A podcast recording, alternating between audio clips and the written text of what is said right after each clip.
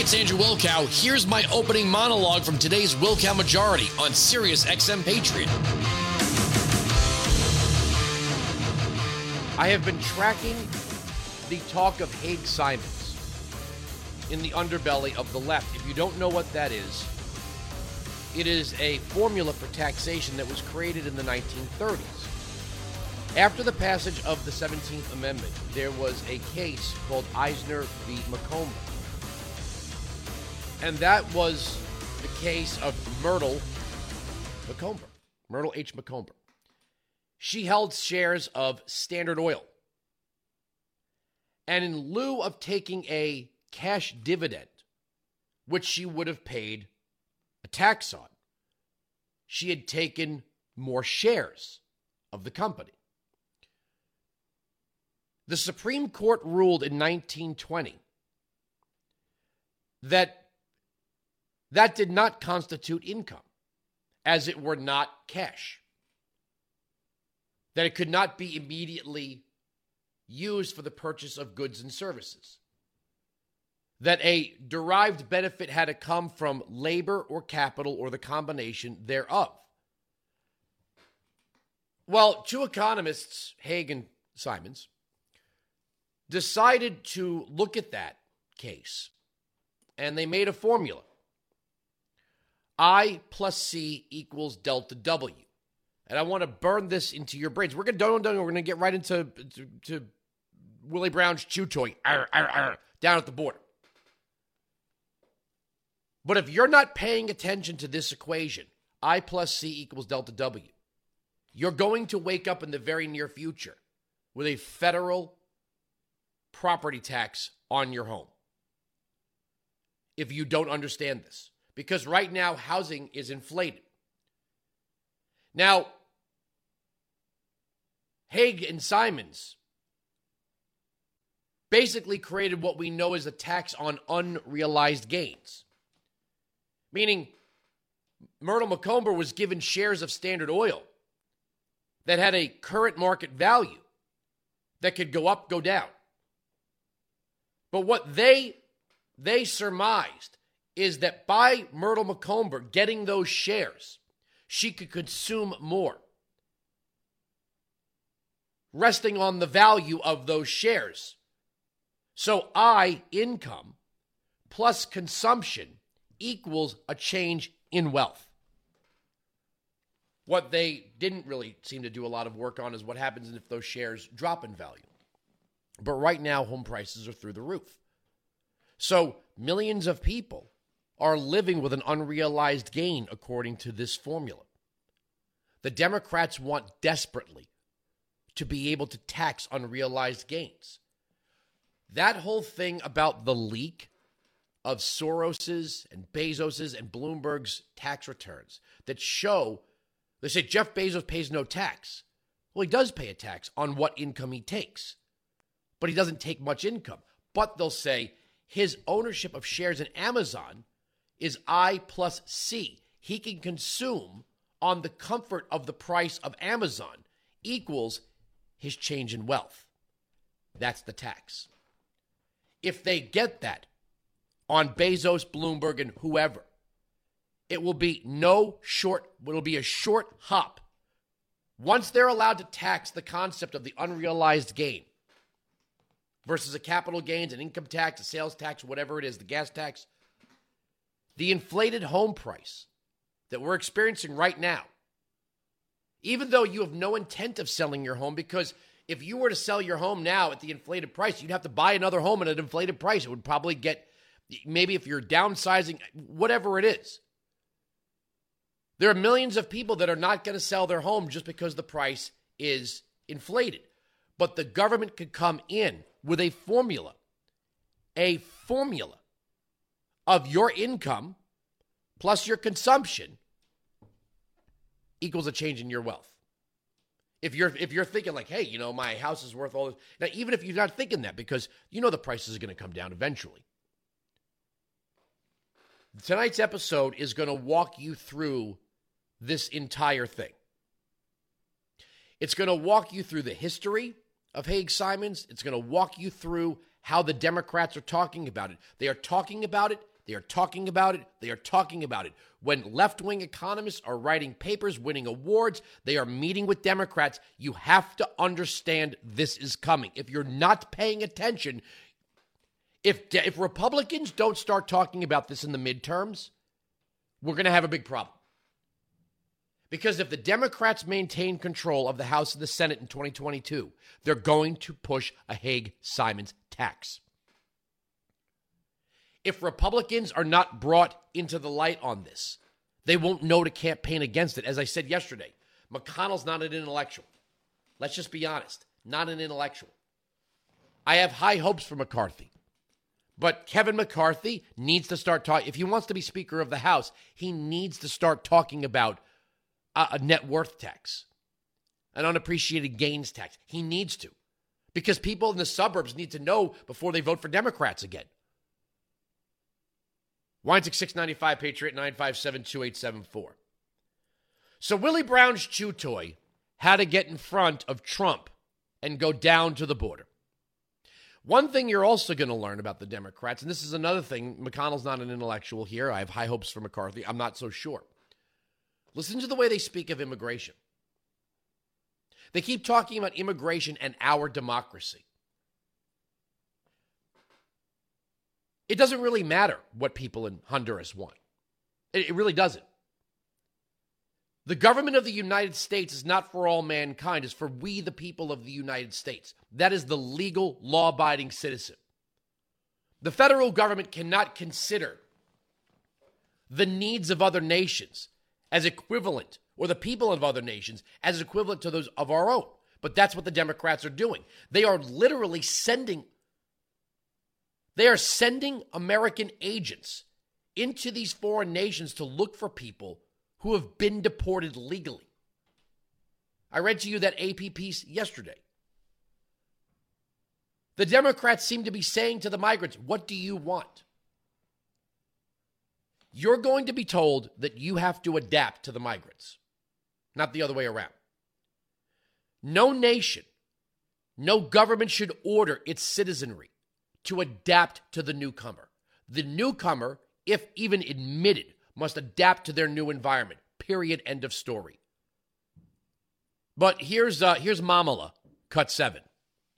You have time for about one question. How did you decide that right now was the right time to make your first trip to the border? Well, it's not my first trip. I've been to the border many times. As the person in charge of the response. So, the important aspect of this visit is leading this visit after the work that we did in Guatemala and Mexico. Because as I've long said, I said back in March I was going to come to the border, so this is not a new plan. But the reality of it is that we have to deal with causes and we have to deal with the effects. So being in Guatemala, being in Mexico, talking with Mexico as a partner, frankly, on the issue, was about addressing the causes. And then coming to the border at the at the advice and the and actually the, the invitation of the Congresswoman uh, is about looking at the effects of what we have seen happening in Central America. And um, so I'm glad to be here. It was always the plan to come here. And I think we're going to have a good and productive day. So she went. She is the vice president of these United States. She is not the vice president of the Western Hemisphere. She is not the vice president of the Northern Triangle. She is not the vice president of South America. She is the vice president of these United States. She first went to these foreign nations to address their root causes, to offer them large sums of money. Second, she came to our border to take a photo. That's it. The government of the United States is not here to say to people, well, we will pay you to not cross our border illegally. The government of the United States, Article 4, Section 4, clear as day, to protect each state against invasion, period. The humanitarian stuff is for charity. And we spend billions and billions. And my favorite thing is, and some Republicans even say this well, foreign aid's a very small part of our budget. In raw dollars, can you imagine what that money could do? The billions for the VA? You talk about government run education. the need to have, you know, more more access to higher learning. Those billions of dollars could create scholarships for the lowest income Americans to send their kids to college. Don't tell me it's a small small portion of the budget. It may be in contrast to 4 trillion dollars which Biden wants to bring 4.1 trillion to 8.2 trillion. You're right. Maybe in contrast to everything the federal government does, it appears small. But in terms of raw dollars and what effect it could have on we the people, it's no small change. It's not just quarters, nickels, and dimes. A billion dollars in scholarship money can go a long way if that's what you're looking for. That's just what I'm saying. Now, we could argue about whether or not this is not even an argument whether or not the federal government should be creating scholarships. They have a program. You, you get free college from the military. You know that thing that all of a sudden the Democrats are claiming conservatives are opposed to because of General Mark Milley? All of a sudden now, all of a sudden now, everyone on the left loves the military. Now they love the military. They love def- they love cops now. Who'd have thunk it? Right, a year ago, a year ago was all cops are bastards. Defund the police. Riots are the voice uh, are the voice of the voiceless. No, riots are the voice of the ignorant, and I'm going to get into that later. Riots, write this one down. The next time somebody says riots are the voice of the, of the voiceless, say no, riots are the voice of the ignorant. Just because somebody perceives themselves as suffering some kind of oppression does not give them the right to destroy things that have a much greater cost.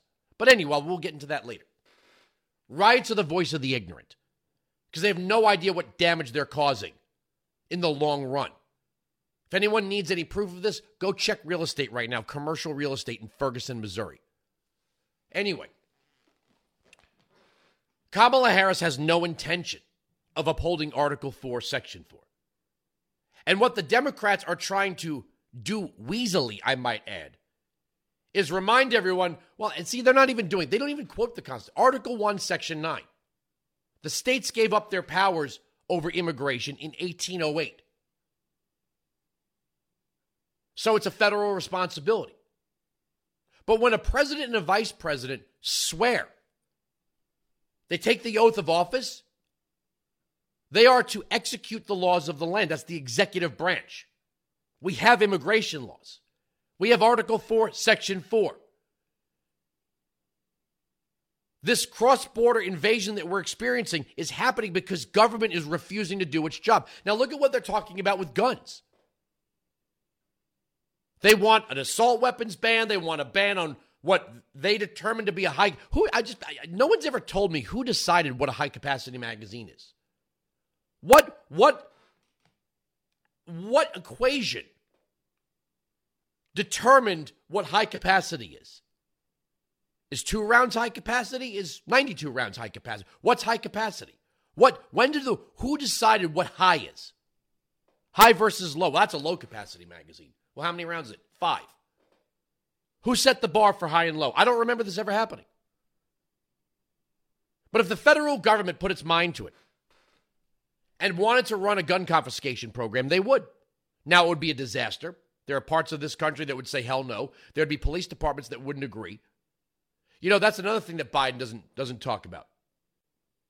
This idea that oh well, you're going to need.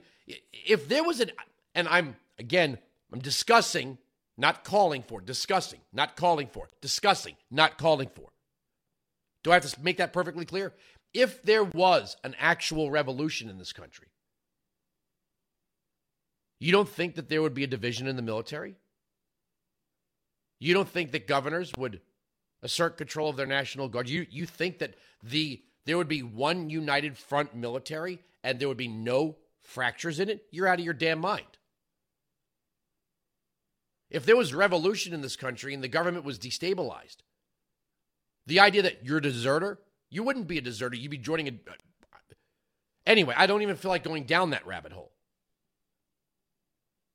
But they they wanted to run a gun gun confiscation, flooding police departments with cash to run these gun confiscation programs in concert with the federal government. They would do it. They would do it. They would find, they wouldn't stop until they found, I don't know if they would find every gun, but they would, they would tell you they would. We can't find people. We don't even know how many people are in this country illegally because they're not looking. Catch a few here, catch a few there, but they're not really looking. They can make us take off our shoes on an airplane, take our laptops and tablets out of our backpacks. They could search us, every single human being, federal agent, through an airport. But we can't find the illegal immigrants. Kind of amazing. And Kamala Harris has not come up with a single plan to actually secure the border. The only thing that that's being talked about is what more can we give to the migrants and how fast can we make them citizens?